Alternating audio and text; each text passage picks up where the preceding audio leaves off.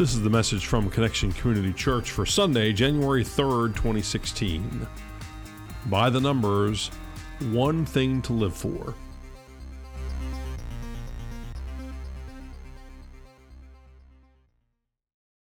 One thing, one thing to live for. That's our focus this morning as we begin a new series by the numbers. Well, good morning, Connection Church. My name is Carrie Jones. I want to thank you for prayers. I've been sick all week, but I couldn't wait to get to worship here this morning. So just bear with me and keep praying me through till noon. Is that a deal? Deal. Uh, So I'm Alan Jones. that's right. And we are two sinners who have been saved by the grace of our Lord and Savior Jesus Christ. Would you pray with us, please?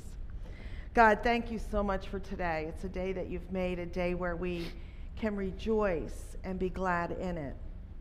Lord, I thank you for the opportunity to speak today and for um, this word that you've given us. Open our hearts that we might be changed and transformed by it. We pray this in your name. And everybody gathered said, Amen. Amen. So I was looking online for doing some research for this morning's message, and I came across some letters to Santa, and still we're still kind of in the Christmas season expanded here. I, I thought I'd share a couple of them with you. They were kind of funny. The first was uh, was from uh, somebody named Tennessee. Please text my dad. He has my whole list. I love you. XOXO. That's kind of the modern way of doing it, isn't it? And then this person just went to Walmart ad and just clipped out all the various jewelry uh, pieces there and made it really prices included. That made it pretty easy. Dear Santa, Santa, if you bring presents with batteries, bring batteries. DK. Yeah, that's kind of tough to have everything you need but the batteries, huh?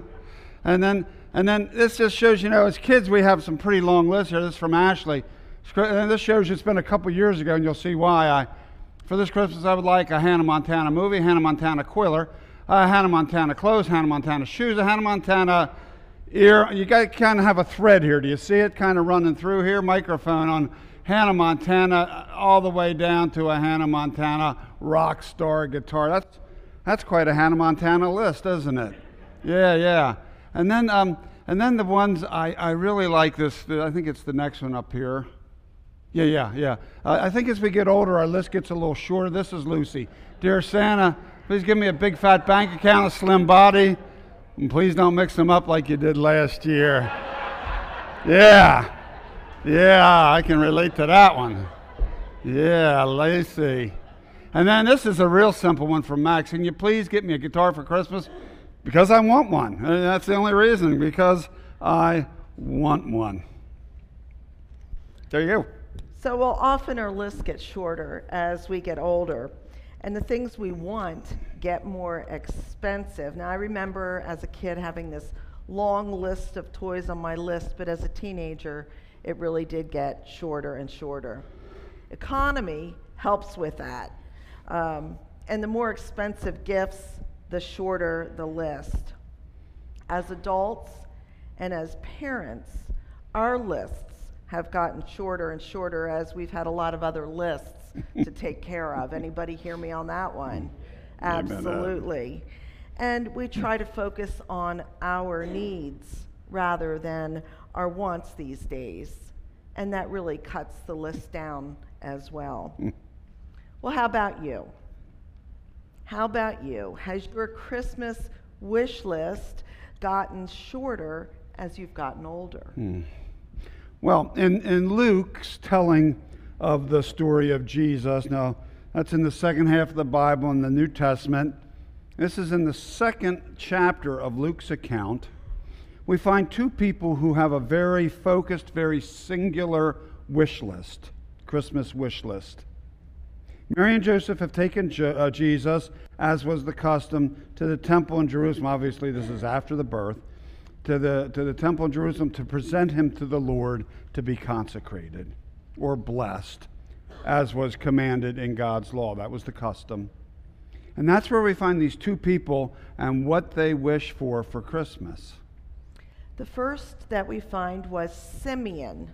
Simeon, the Bible tells us that he was a righteous man, he was a devout man. And scripture says that the Holy Spirit was upon him and had re- re- revealed to him that he would not die until he had seen the Messiah.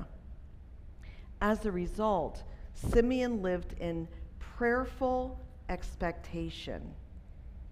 Prayerful expectation. Can you imagine what it would be like if we lived our lives in prayerful expectation like Simeon? Mm.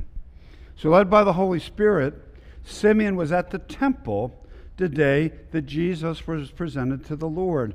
When Mary and Joseph brought the child in, Simeon took Jesus in his arms and he praised God. And here's what he said He said, God, you can now release your servant.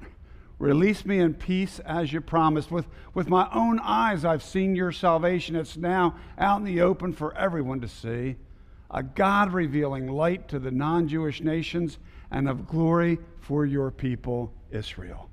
Wow. So, this man, Simeon, he had a singular purpose, a laser focus for his entire life, one thing to live for.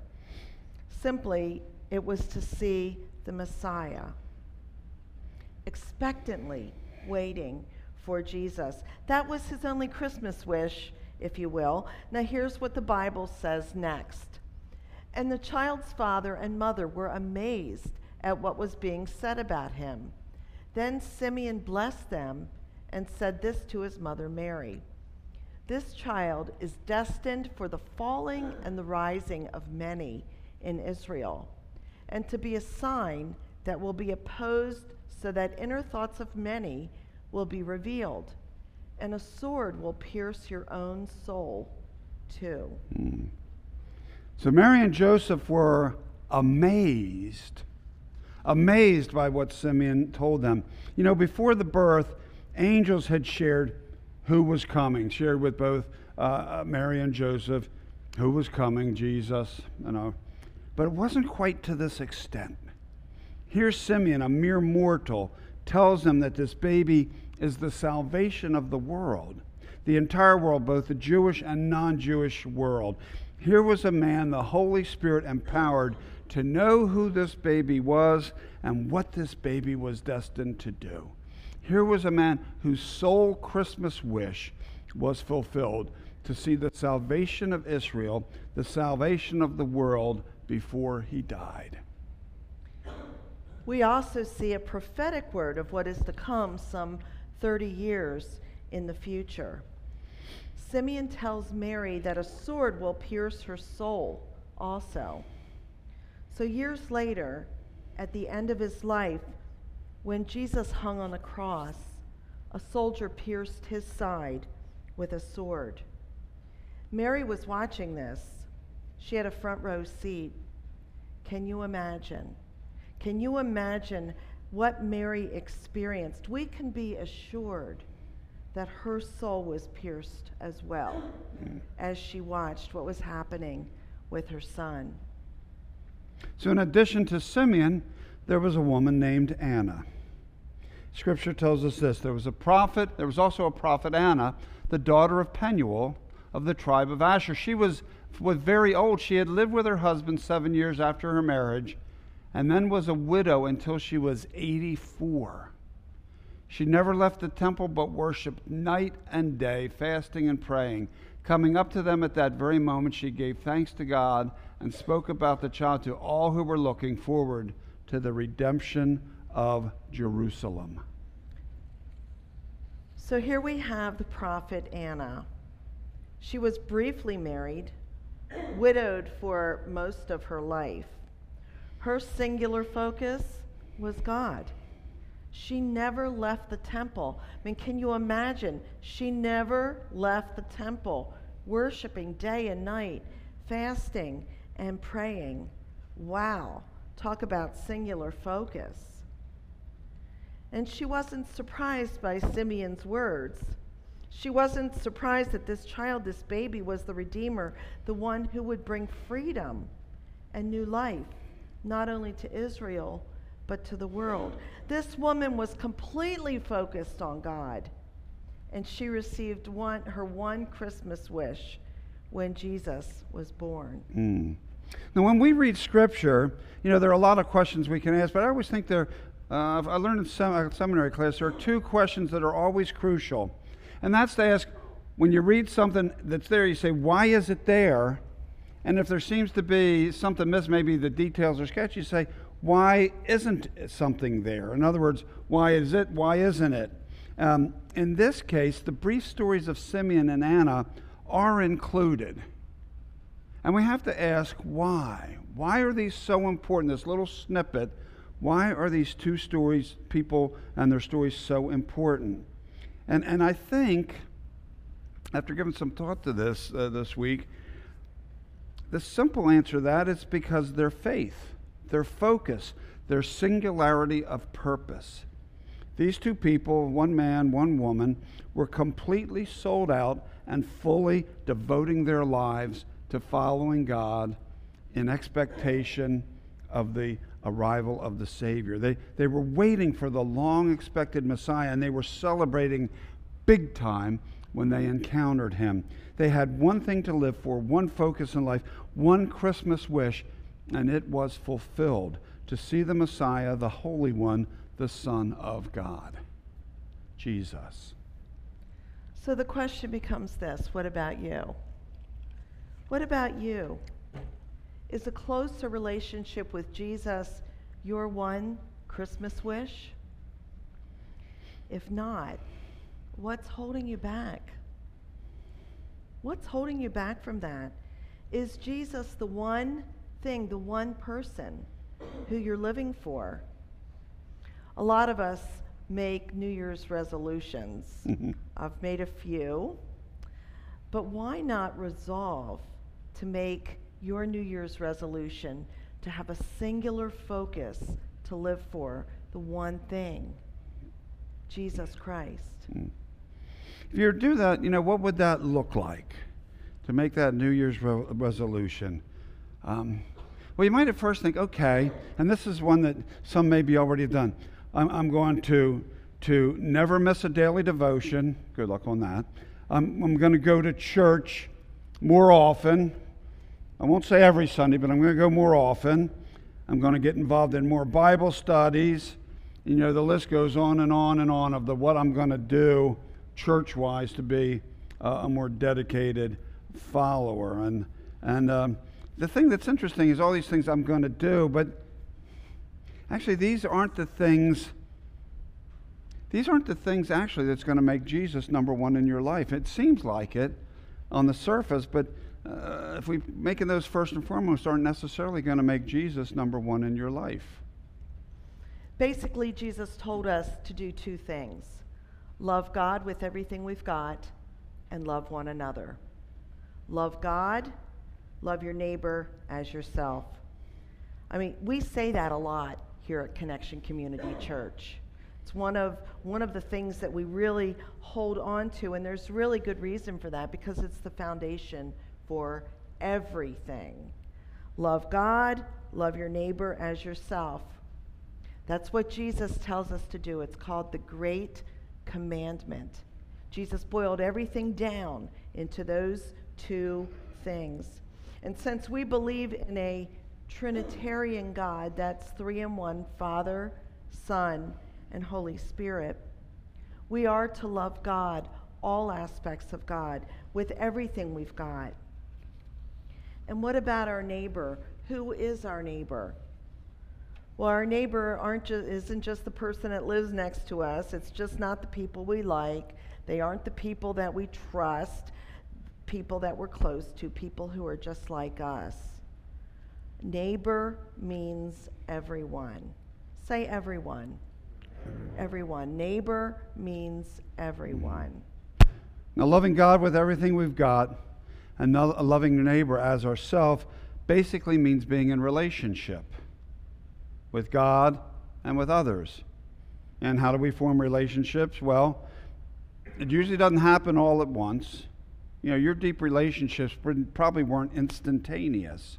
You know, you usually start out a little slow, but the bottom line is relationships are basically built through spending time together. Uh, uh, by talking and listening, by caring for one another. A deep, loving relationship with God doesn't just happen. It develops when we spend time with the Lord, talking with God, listening to God. And that's where those spiritual disciplines, you know, I said uh, at the beginning of the year, you make all these uh, resolutions, I'm going to do more and more and more. That's where this comes in. When, when you want to focus on God, when you have a love for God and for neighbor, the way you get develop that love for God more deeply is by these spiritual disciplines that we talk about, um, uh, like uh, prayer. That's basically talking and listening to God. You know, we love God with, and we love Him with all we got. And the more we do that, the closer we get through prayer. Um, not because it's something we're supposed to do, not because it's part of our daily to do list that we check off. Okay, I got that prayer out of the way. I got my God prayer out. Now I can go on to something else. Um, uh, prayer is essential because that's how we communicate with God. That's how we get closer to God. It's not telling God what we want necessarily, but it's trying to be in communion with God, talking and listening and getting to know. It's it's how we develop that deeper relationship with the one who created us. It's it's part of how um, we give God everything we've got. The same is true for other disciplines as well. We spend time in devotion, once again, not because we've just got to get her done, but because it's our response to the love that we, we receive from God. Now, I admit that there are some days when I go through my daily devotions to get her done. But if I just keep doing that, discipline means sticking with it, doing something every single day. And if we come with an open heart, God can absolutely speak and use that time to help us better trust God and go deeper and deeper in our relationship. The purpose of spiritual disciplines like fasting and solitude, that's a big one.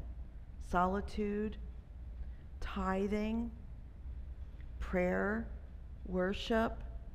The purpose um, isn't just to have to do it, but they're a means to develop a deeper relationship with God. They help us move from here to there. They help us grow. So, what's your plan for the new year? What's your plan? We have some great opportunities coming up to help you grow in your spiritual disciplines. There's some information out um, at the desk. It's Right Now Media. There's like 2,000 Bible studies that you can do right from your home. We really, really encourage you to do those kinds of things because all that helps us grow in our love for God. So I know when I add stuff to my life, there are things that I need to give up. You know, we, I'm guilty of adding, adding, adding, and then I'm completely overwhelmed. Take an inventory of what is the main thing. What is going to be your singular focus? Jesus. And what are you going to do to help keep Jesus your singular mm. focus? The same is true with, um, with people, our neighbors. Loving means more than just giving lip service to it, it, it means actively trying to connect, to be in relationship, to care. Loving one's neighbors means reaching out, even to those who are very different than we are, to those who are even a, a different religion, a different background, a different culture. Reaching out and talking with them, maybe inviting them to coffee, having an opportunity to not just tell them who Jesus is, but to try to learn who they are and, and what they believe and, and why. And, and, and, and the immediate purpose isn't to convert them. The biggest challenge is, I want to be your friend. And then instantly you're in conversion mode. You got to try to get to know people. We got to be friends. And, and, and friendship starts with just trying to get to know who that other person is and, uh, and what they believe and why. To show love to them, to, to put our Bible studies and our, the, our devotions and the messages we hear in church into action in terms of showing love for that other person. You know, it's easy for us to get in our little box, little church box, and put up walls and turn away from the very people that Jesus would want us to seek a relationship with. You know, we live in a world where a lot of crazy stuff goes on, and it's, and it's real easy to, to make quick judgments based on very minimal information on those around us. Hmm. You know, one of our core values here at Connection is radical hospitality. Radical hospitality. Put an extraordinary effort and emphasis on welcoming all people. And, and that doesn't mean um, just when we're here at, at, in this building. It means everywhere, here at church, but also at home, at work, at school, across the backyard fence, down the street, welcoming the stranger at all times, in all places. And, and why do we do that? Well, the bottom line is because people matter to God. And if people matter to God, then they got to matter to us as well as God followers. Uh, they, what, and the question is, what do you need to do?